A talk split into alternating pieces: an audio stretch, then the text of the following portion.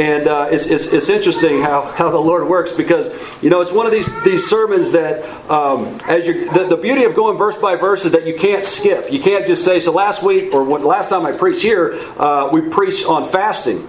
And how often does that come up? You know, as far as how many sermons you hear on fasting? Well, this is another one on the Sabbath. So it's not like the beauty of verse by verse exposition is I don't get to pick and choose what I'm going to preach. The Lord picks it for me, and we got to roll with it and see what God's Word says about it. So in His providence, He's brought a lot of people today to hear about the Sabbath.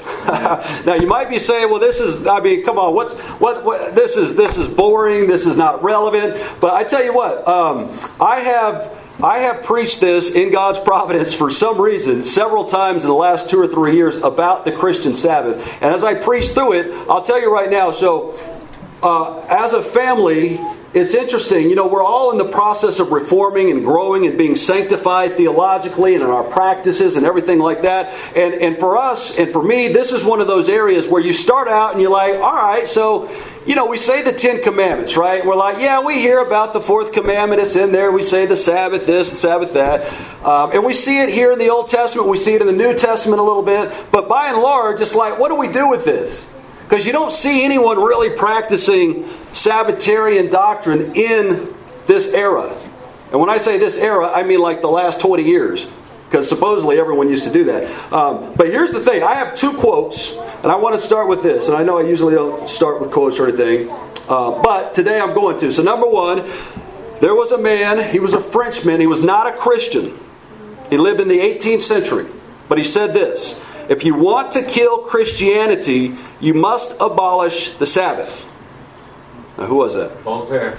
Voltaire. Look at this. We got a scholar, somebody, right? Good job, man. It's Voltaire. Voltaire said that. He was a he hated Christianity. Now, here's another thing from our own American uh, one of our founding fathers of America. This is this is a law that was uh, or was a bill for punishing disturbers of religious worship and Sabbath breakers. Again, it's the 18th century, uh, and then afterwards, I'll ask you who said it. So we'll see if you know this one. All right. If any person on Sunday shall himself be found laboring at his own or any other trade or calling, or shall employ his apprentices, servants, or slaves in labor or other business, except it be in the ordinary household offices of daily necessity, and we'll talk about that. That's important to remember. There are exceptions, okay?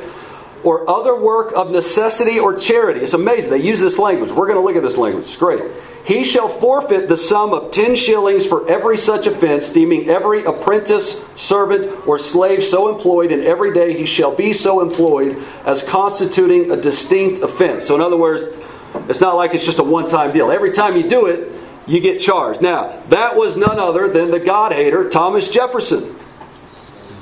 Now, granted. When I say God hater, he was a deist, right? So, but here's the thing, okay? Here's the thing. I have to ask the question, right? The importance of the Sabbath. Why is this relevant? Well, first of all, a seventh of your life is the Sabbath. The seventh, the first day of the week, right? A seventh of your life. So, uh, the other reason why it's important is because, you know, we have in this culture, even unbelievers, not atheists, whoever, right? There's this expectation or assumption that we just deserve. Now, in our culture nowadays, it's like two days off, right? But at least one day off a week. Atheists, agnostics, skeptics, everybody kind of assumes, right? I deserve one day off. Well, where does that come from? That comes from a Christian worldview. That comes from you. In other words, it's Christianity that has given us this concept that it's unethical for you to work seven days a week. That's, that's not right. Well, where does that come from? It comes from the scriptures. And so, as the country becomes more and more pagan, I guarantee you're going to lose. I mean, in China, they don't have that. Right? In some of these other secular nations, they don't have this idea that, hey, there's a, there's a, there's over this amount of time, 40 hours, you can't go. They don't have that there. Right? This is a Christian concept. Now, um, the other thing is this the moral law, right? So we have the Ten Commandments talking about Exodus 20. We go through them every week, uh, usually every week.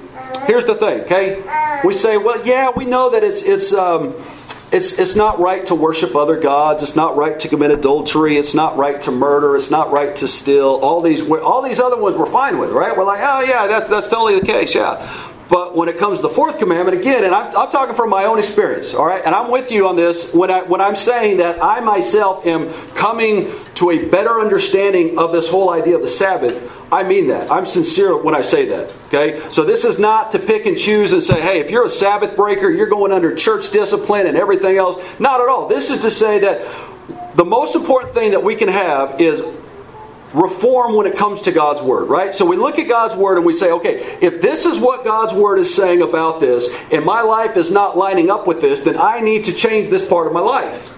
That's what this is all about growth, right? So, this is when it comes to the moral law, we know that the moral law is um, the third use of the law. So, so, there's a breakdown of uses of the law. The third use of the law means that even for Christians, the moral law is helpful for how we live and how we guide our life by.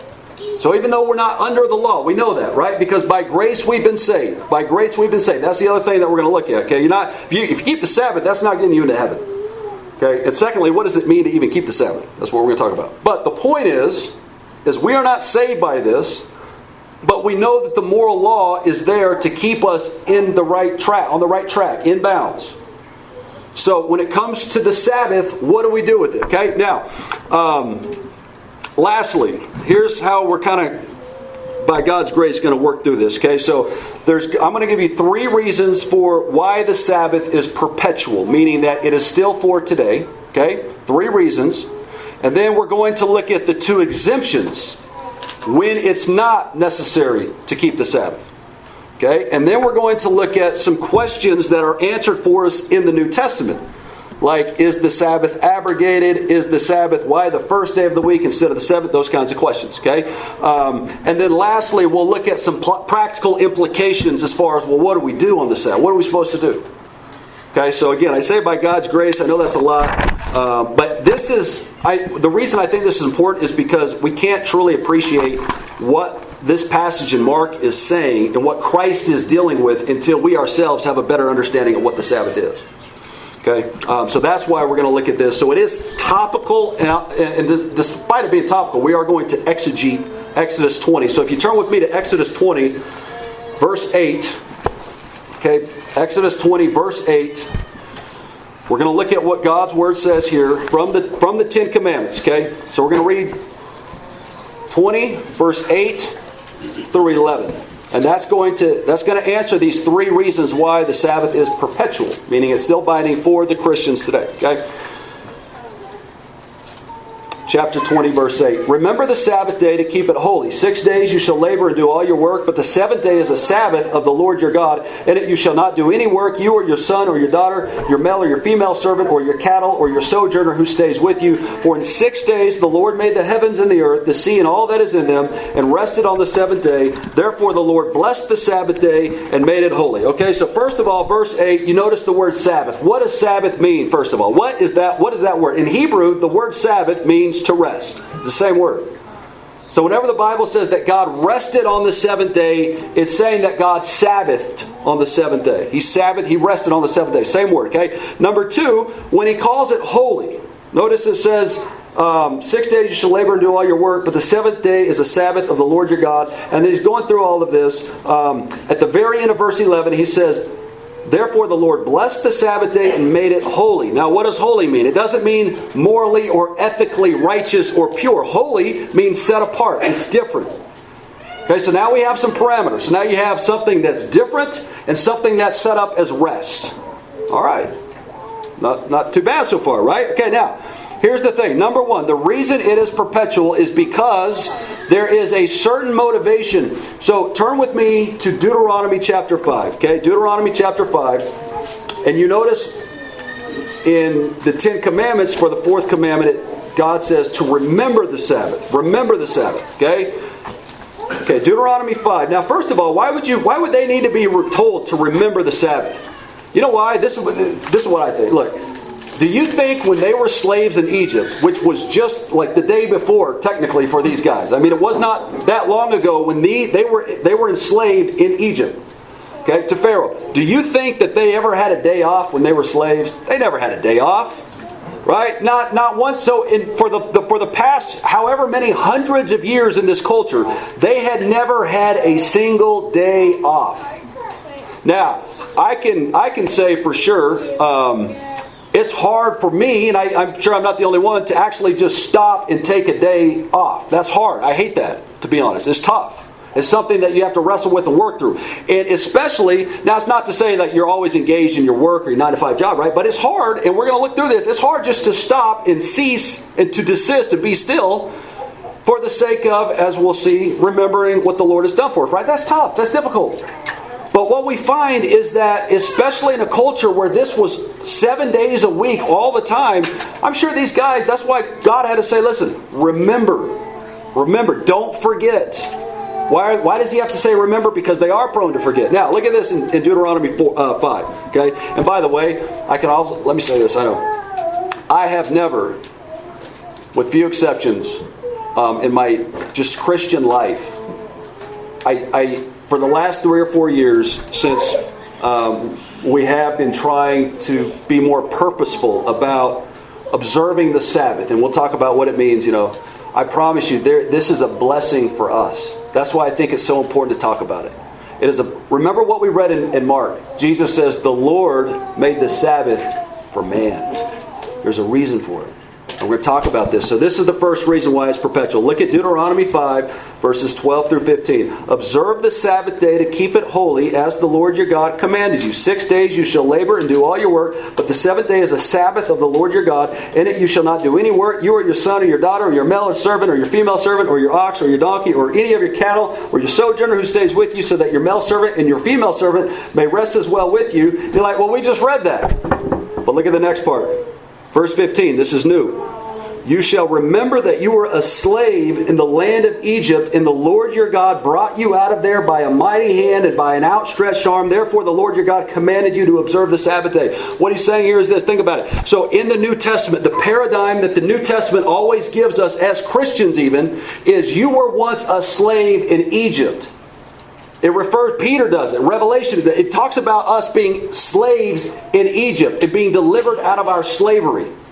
So, what, what's going on here is the reason God tells them to observe the Sabbath is so that they can remember that they too were once slaves. And how did they get out of slavery? God came in with a mighty outstretched arm, took them, delivered them, brought them through. And so, this day is to reflect on the ways that God has delivered us from our slavery. And this is something that is most definitely still applicable for us because we were once slaves as Christians. If you turn to uh, Ephesians 2, don't turn there, but if you were to turn there, you would see that we were dead in our trespasses and sins. Christ says that all who sin are enslaved to sin. First Peter talks about how we were enslaved to sin. So, being enslaved to sin, what does God do? He comes and He takes us and gives us a new heart, gives us a new mind, gives us new eyes, so that we actually desire to follow the Christ we used to have no desire for it. We used to love our sin more than we love Christ, and now Christ comes in, saves us from that. He delivers us out of Egypt, and what, do, what does He do? You know, in a sense, uh, we saw this with John the Baptist. You know, this this idea of the wilderness. You know, we are in the wilderness in a sense. We haven't crossed the Jordan as far as our life goes. We haven't entered into glory yet. We haven't entered into our rest yet. Okay, but at the same time, we have been delivered. We have been rescued. And so the Sabbath is a day to reflect on the way and the grace of God for Him coming in and delivering us from this. Okay, number two, um, and it says it here in Deuteronomy, and it says it back in Exodus 20. It, it uses the phrase, six days you shall labor. Six days you shall labor. Um, now, and I'm reading this out of Exodus 20 again. So, six days you shall labor and do all your work, but the seventh day is a Sabbath of the Lord your God, or rest.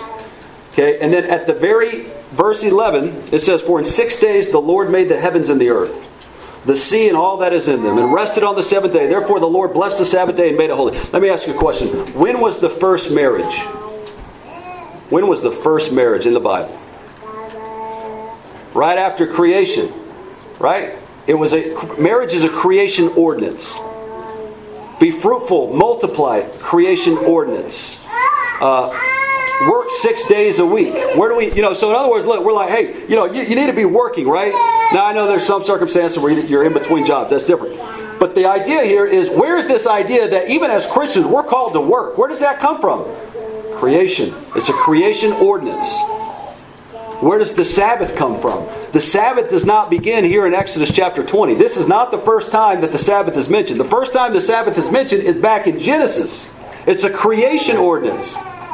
It's not something that's abrogated, abrogated just in the same way or, or, done away with in the same way that marriage is not done away with, be fruitful and multiply is not done away with, working six days a week is not done away with, right? You're not going to find these things abrogated or done away with when they're creation ordinances. So again, this is something that's perpetual. God Himself was the model. It's a six plus one day. So you work six days, you rest on the seventh. It's initiated by God. God didn't need to rest. It's not like God was tired. We understand that. He's not, He wasn't tired, He wasn't worn out. Whenever He rested, you know what most people will describe it as? He was resting to behold and, and to enjoy the things that He had made His creation, His work, His handiwork, Himself. And so, what Calvin and others have pointed out, I think this is right on. Why did God say six days and rest on the seventh? Why not, hey, you work eight days and, and rest for four days? Well, we don't know why, but here's the thing why does God work for six days and rest on the seventh?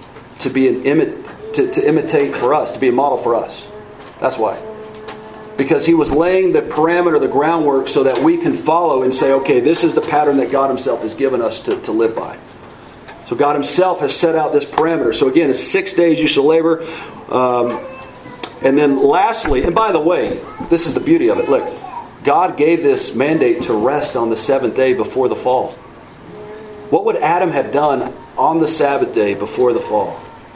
He would do the same thing we're doing right now. He would be sitting there reflecting on the things that God has done, worshiping God, enjoying God, taking time, intentional time away from the things of this world to think about the things of God and to be with God's people.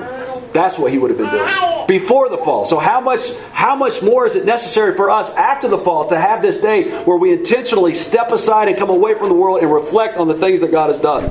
Okay. Um, and actually, I gave you the third one right there too. Six plus one is modeled by God. Um, so, so number one, I'll give it to you again. Number one, it's a day to recall the deliverance that we have in Christ. Number two, it's a creation ordinance. Number three, it's modeled for us by God. Okay, so that's that's kind of the groundwork as far as why is perpetual. Now, are there any exceptions? I've told you there were. What are the exceptions? So there are exceptions, like for instance, if anyone was a firefighter in here, and let's say all the firefighters got together and they're like, you know what? It's the Lord's Day, it's the Sabbath, we're not working, we're all going to church. Well, that's going to put the community in a bind. Because if there's a fire that breaks out, what are we going to do? Right? Or if the police officer, okay, um, soldiers, these kinds of work, this kind of these kinds of jobs, and it's not just that. I mean, there's other things too. I know, uh, like guys on the dairy. I know this from a fact. You know, you've got to milk those cows. I think it's twice a day. Twice a day. You have to. Otherwise, I don't know what would happen, but it probably wouldn't be comfortable for the cows. So they have to be milked. So there are works of necessity. Okay, these are works of necessity. Now you're asking, well, this sounds arbitrary, right? I mean, where are you coming up with this stuff? All of this, like I've already shown you with why it's uh, perpetual, these two are in the scriptures. Okay, turn with me um, to Matthew chapter 12. Matthew chapter 12.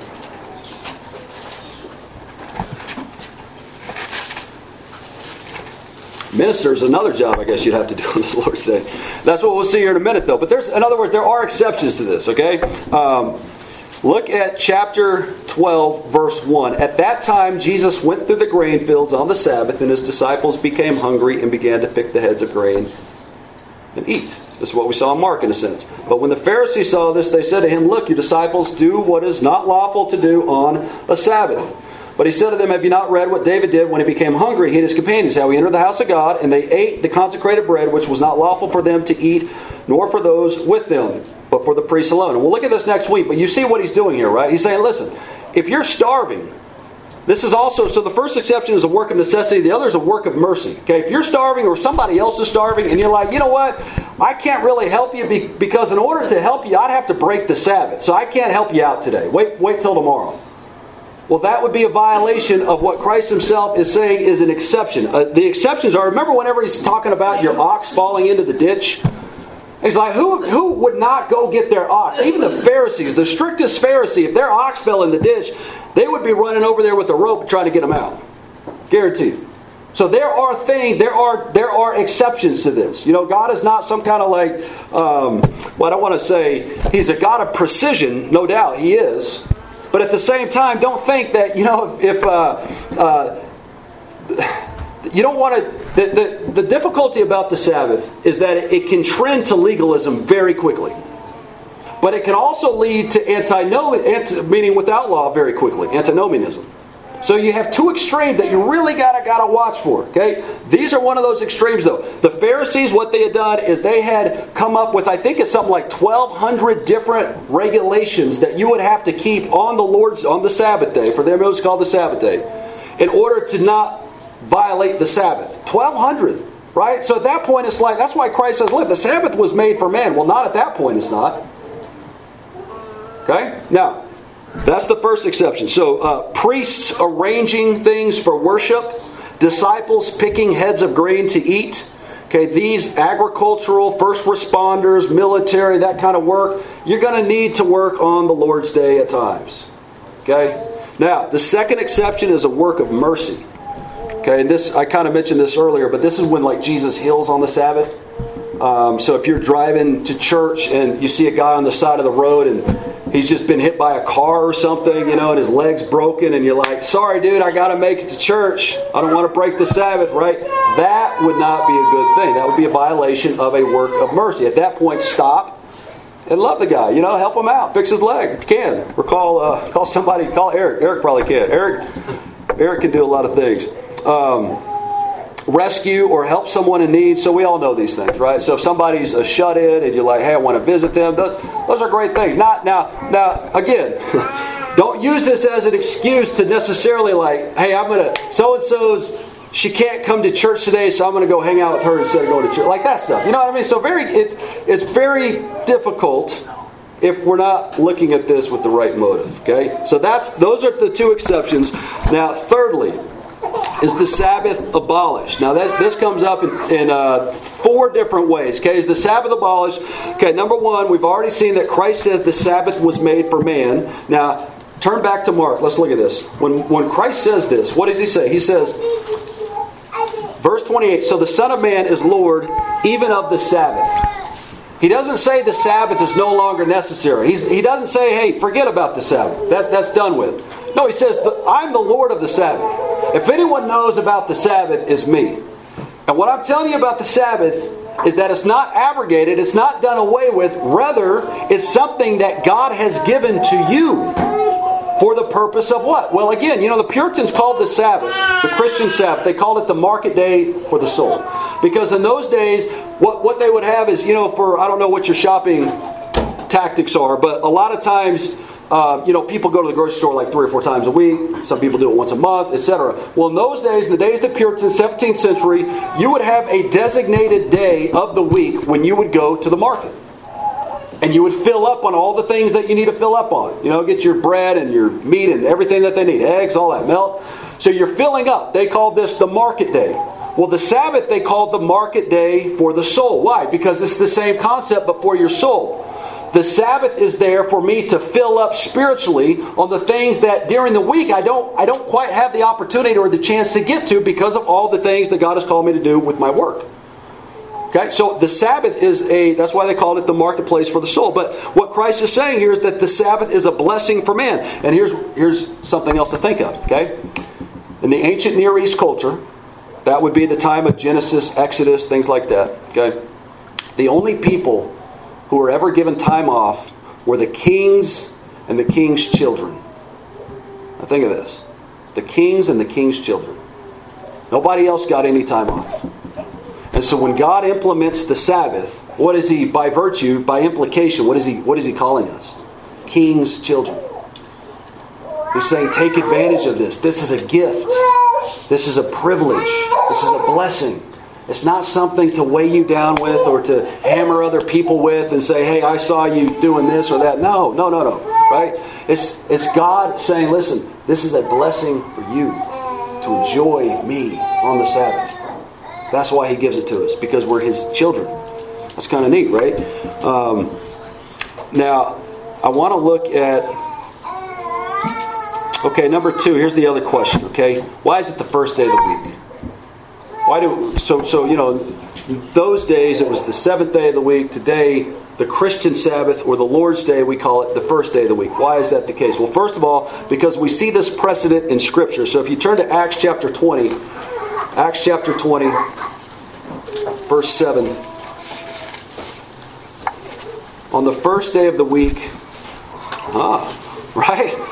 There it is. On the first day of the week, what were they doing? When we were gathered together to break bread. That's usually a reference to the Lord's Supper. Paul began talking to them, intending to leave the next day, and he prolonged his message until midnight. So he's preaching the gospel, he's preaching something. There were many lamps in the upper room where we were gathered together. And there was a young man named Eutychus sitting on the windowsill, sinking into a deep sleep. And as Paul kept on talking, he was overcome by sleep and fell down from the third floor and was picked up dead. But Paul went down and fell upon him, and after embracing him, he said, Do not be troubled, for his life is in him. When he had gone back up and had broken the bread and eaten, so again, it demonstrates that they're still part of this worship service breaking the bread and eating. That's a, that's a reference to the Lord's Supper. He, he talked with them a long while until daybreak and then left, which is amazing. How would y'all like that? You know, you fall asleep, you fall out of a window, you're dead. Paul comes, you're raised from the dead, and then you go back up, and Paul keeps preaching, not just for, you know, 30 minutes or so, but for the rest of the night. It's amazing, right? Anyways, so the point though is this they're gathered on the first day of the week. You'll see this in 1 Corinthians 16 as well. There's two other places that we'll, uh, we'll skip, but if you go to 1 Corinthians 16, same concept, same thing, verse 1 and 2. Now, concerning the collection for the saints, as I directed the churches of Galatia, so you do also. On the first day of every week, he's assuming that they're gathered together on the first day of every week, because he mentions in verse 1 it's a church, and they're collecting. Those are offerings and tithes. So, second, verse 2 on the first day of every week, each one of you is to put aside and save as he may prosper, so that no collection be made when I come. So, you see that they're, they're, they're gathered together. And then in Revelation 1, you'll remember John, who receives the revelation from Jesus Christ, says that he was having a vision on the Lord's day. So, there's this reference to the Lord's day. Now, we have to ask ourselves, okay, the obvious answer is what? Well, what day of the week was Christ raised from the dead on? The first day of the week the Lord's Day, right? Uh, the other thing, though, is this. You know, if, okay, so the last day of the week, the seventh day of the week, okay, in the Old Covenant, they were looking forward to what God was going to do through the Messiah. It has not happened yet, it's at the end. Right? It's over here. So they have all this week to look forward, to look towards. But now that Christ has come and gone to the cross and died for our sins and was raised from the dead, now everything after that is looking back at what Christ has already done for us. So it becomes the first day of the week because we're already living in light of Christ's glory and Christ's resurrection and Christ being raised, um, Christ dying for our sins. Does that make sense? So they were looking forward because it hadn't happened. So it's at the end of the week. We look back because it's already happened. So that's why, and in a sense, this is a cataclysmic change. This is like the new creation, in a sense. This is a new creation all over again.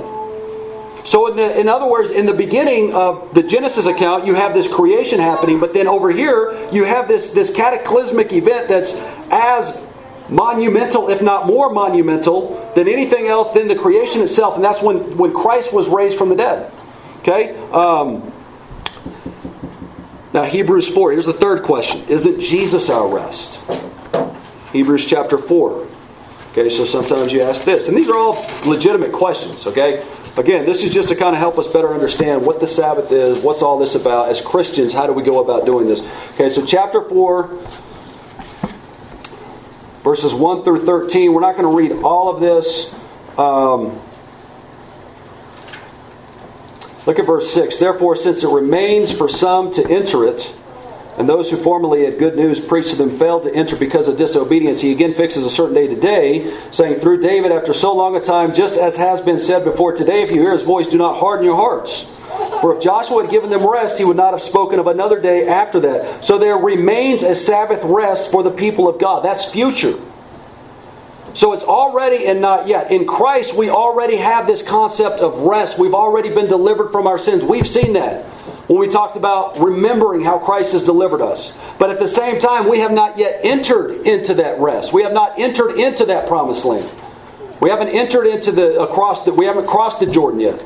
So that's future tense, right? So in other words, there it's not saying, hey, Christ is our Sabbath, therefore we don't have the Sabbath anymore. It's not saying that. Christ, when it's talking about Christ as our rest, it's yes, but not yet. He is our rest in the present right now. That's true, but at the same time, it has not fully been consummated yet.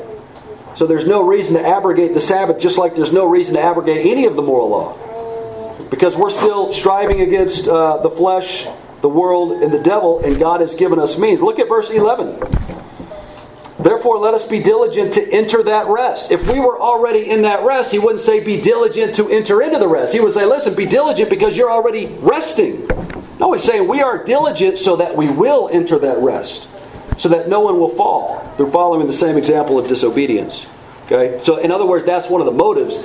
And this is the beauty of the Lord's Day, right? We're gathered together, different people, different cultures, different parts of the world, different parts of the country, different jobs, different backgrounds.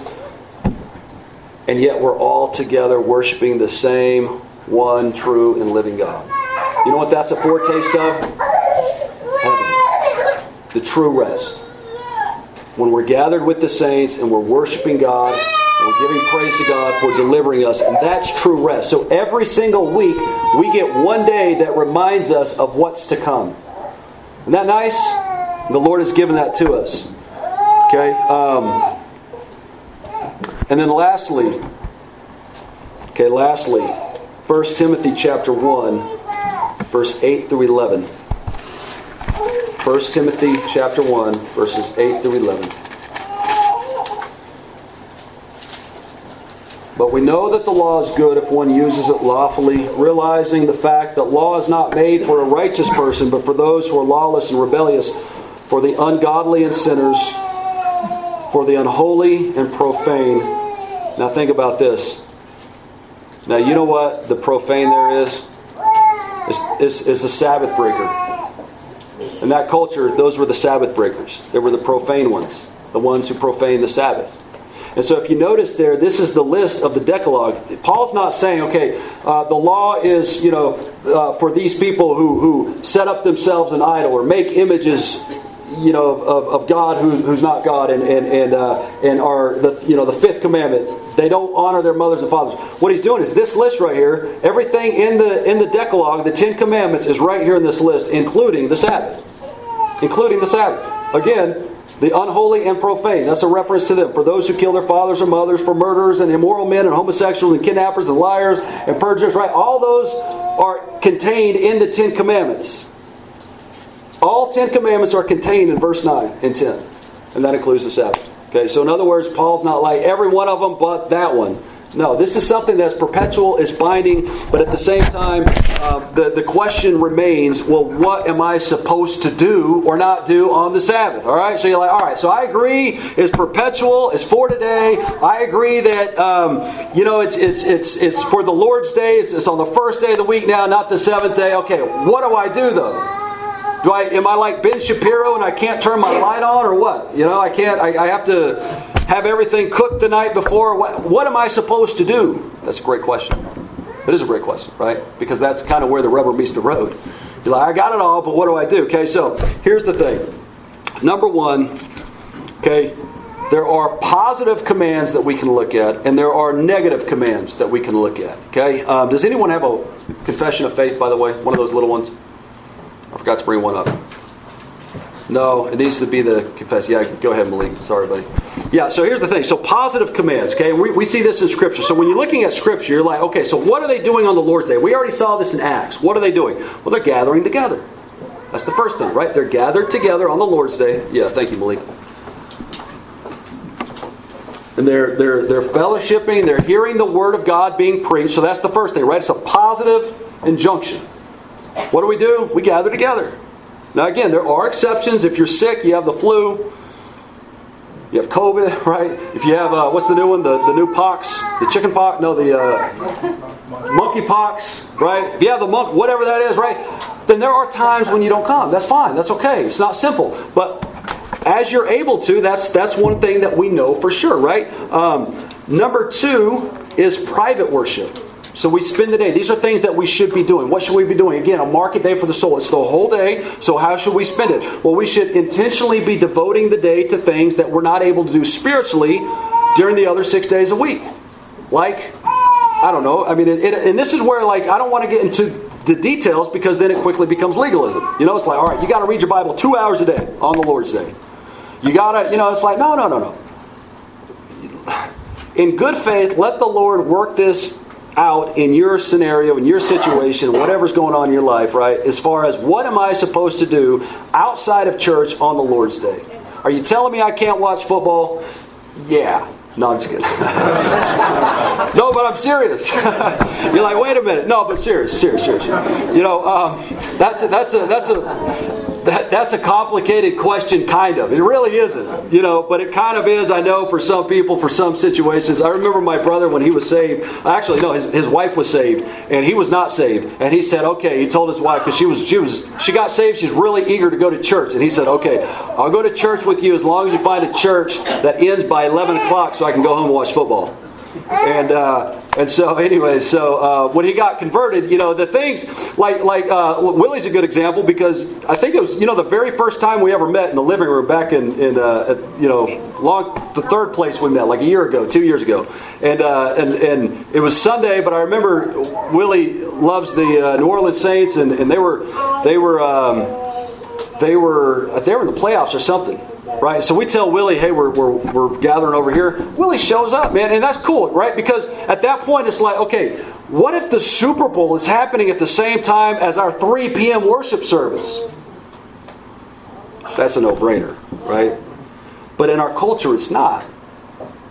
But it's, it's to say that, listen, as you're going through this, truly in good faith ask these questions and ask yourself am i truly honoring god when he says to rest this day and to remember and all these things right? Am i truly doing that if i do this right? Again not in a legalistic way. I'm not trying to say hey you can do this or you can't do that.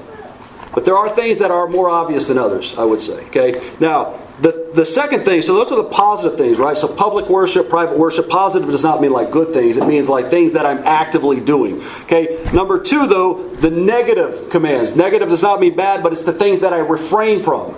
Okay, so what do I refrain from? Well, physical work if you're able, right? Or whatever you do for those six days a week at work, whatever.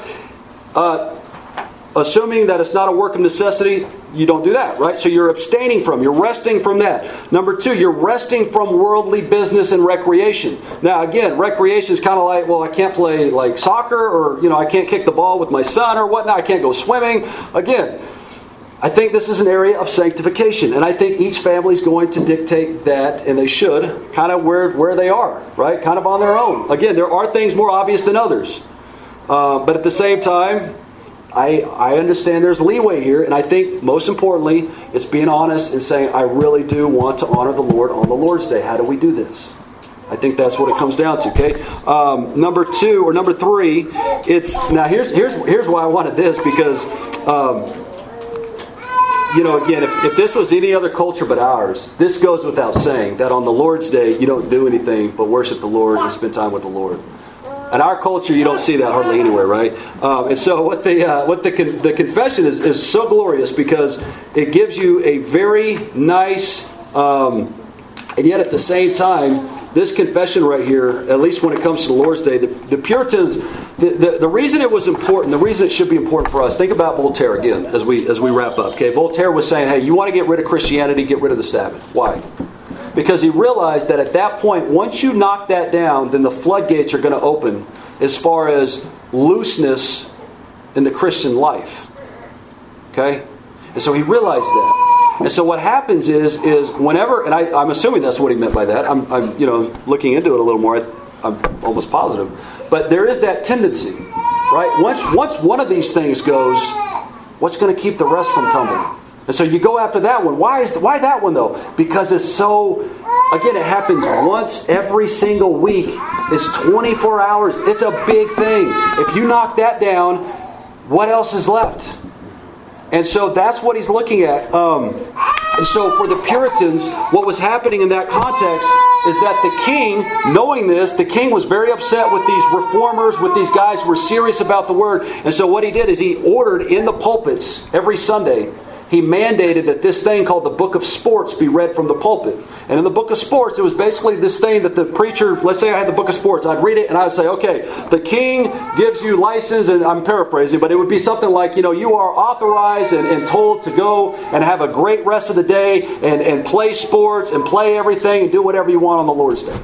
And the reason he did that was because it was in direct violation to what he knew was a was an important thing for the for the Puritans and for the for the reformers. And so he knew that this would be a way to kind of to kind of get into these areas and maybe break down the people in their devotion to the Lord. He knew that. And so for the Puritans, they came out and they said, okay, um, when it comes to what we should do, they say this, this Sabbath is then kept holy unto the Lord.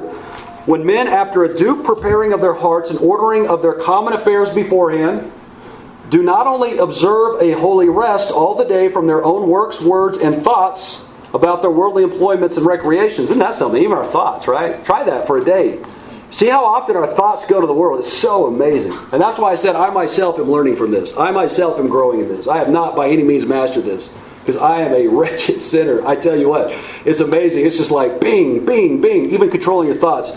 Um, but also are taken up the whole time in the public and private exercises of his worship and in the duties of necessity and mercy. Um, and so there's there's there's there's more here, but anyways, the point is is look, you know, this is not to beat anyone over the head. It's to say, listen, attempt. I would say this: attempt to use the Lord's Day in the right way, right? In other words, be conscientious and be serious about it.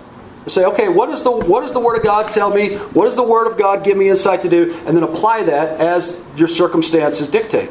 Okay, so that's the first thing. And in doing so, I guarantee you, if you are seriously what I can't say, as I said earlier, it is, it is a beautiful thing. It's amazing the, the, the joy and the satisfaction and, and the true rest that comes from intentionally trying to observe the Lord's Day. That's what I've noticed. That's what we've noticed as a family. It's really amazing. And again, secondly, okay, be charitable toward those who do not do it the same way you do. That's the other thing, especially in our culture when this is new for everybody. This is new for me. This is new, right? So this is it's not like we've been Sabbatarians our whole lives here, right? We haven't been Sabbatarians until maybe like right now. I mean, this is so be charitable. You know, if as you see so and so or so and so, I mean, just listen, be gracious, be understanding. We're all in a process of sanctification and growth, maturity. It's all different for all of us, okay? And number three, um, lastly, most importantly, I know I've already said it, but delight, delight in the entire day for the Lord. Delight in it. Again, it's been given to us, for us, so that we can worship the King. So it's not a bad thing, it's a good thing. Um, but at the same time, remember, it's a commandment. Isn't that something that God commanded this? You know, in the Old Testament, there was a story about a man who was picking up sticks on the Sabbath day. You remember this? He's picking up sticks on the Sabbath day, and he gets busted. They find out. And they go to Moses. They're like, Moses, this guy was picking up sticks on the Sabbath day. And Moses is like, all right. He goes, he said, I'll be back. He goes and he talks to the Lord. Lord, this guy's picking up sticks on the Sabbath day. What do we do? All right? What do you think God tells him? He says, Moses, have him stoned. True story. It's Numbers. Now, you're asking, what is up with this? What is up with this, right? Well, number one, that was a different situation. Okay, I'm not saying you should be stoned if you're a Sabbath breaker. but it's to say that God was setting up a parameter, just like all of his commandments. If you commit adultery, what happens? The death penalty. If you if you make an idol, the death right. So it's to say it's not again. It's not to say that this the, the, the way to look at it is the general equity of it. Okay? So, in other words, in the Old Testament, you have this pattern in the moral law that tells us there's a certain expectation that God has of us and that these are for our good. You know, it's a good thing when God tells us don't commit adultery. You know, it's not like, oh man, what is up with this? You know? No, we don't say that. But when the Lord says, hey, take a day off and just give it to me, we're like, man, what is this, right? So just think about these things. Think through these things. Again, next week we'll see how Christ handles the situation he's in. But again, this is something that all of us just just observe. Talk with the family about it. You know, if you have questions, come talk to talk to us. I mean, I'm, I'm trying to. I'm learning more also about this. But I am very much convinced that number one is perpetual, and number two is so important and a very very beautiful thing when done right. Okay, so let's pray. Father, we thank you for this this Lord's Day. Thank you that in your mercy you have given us a day to set aside for you. Thank you that our circumstances are such that we are not in slavery as the, uh, the Israelites were at one time. Thank you that we do have the liberty and the freedom to come and worship you and to, to uh, be with the saints and to talk about the things of you and to have this, this, this market day of the soul. And Lord, we do need this market day so much for our souls. We need this day of rest. Thank you that you've made this day for us. Thank you that you've been so kind to us to actually give us a day. Although it's your day, you made it for us to worship you and to rest with you, Lord. So thank you for this. Thank you for being a good God to us. Father, we pray that you would give us grace as we reflect on Christ who came and took on flesh and went to the cross and died in our place because you are a just God and a holy God and a righteous God. Lord, we praise you that even in this, when it comes to this, as we try to figure out how to how to how to honor you, how to worship you on the Lord's day, we thank you that you're not a a, a hard taskmaster, but we do pray for wisdom in each of our lives. We pray that you would give us grace to better understand how to live, what to do on this day. Lord, thank you for being patient with us. Help us to be patient with others. And thank you most especially for Jesus Christ, the, the great epitome of patience itself, Lord. Give us grace to know him more, especially through this Lord's Day. In Christ's name, amen.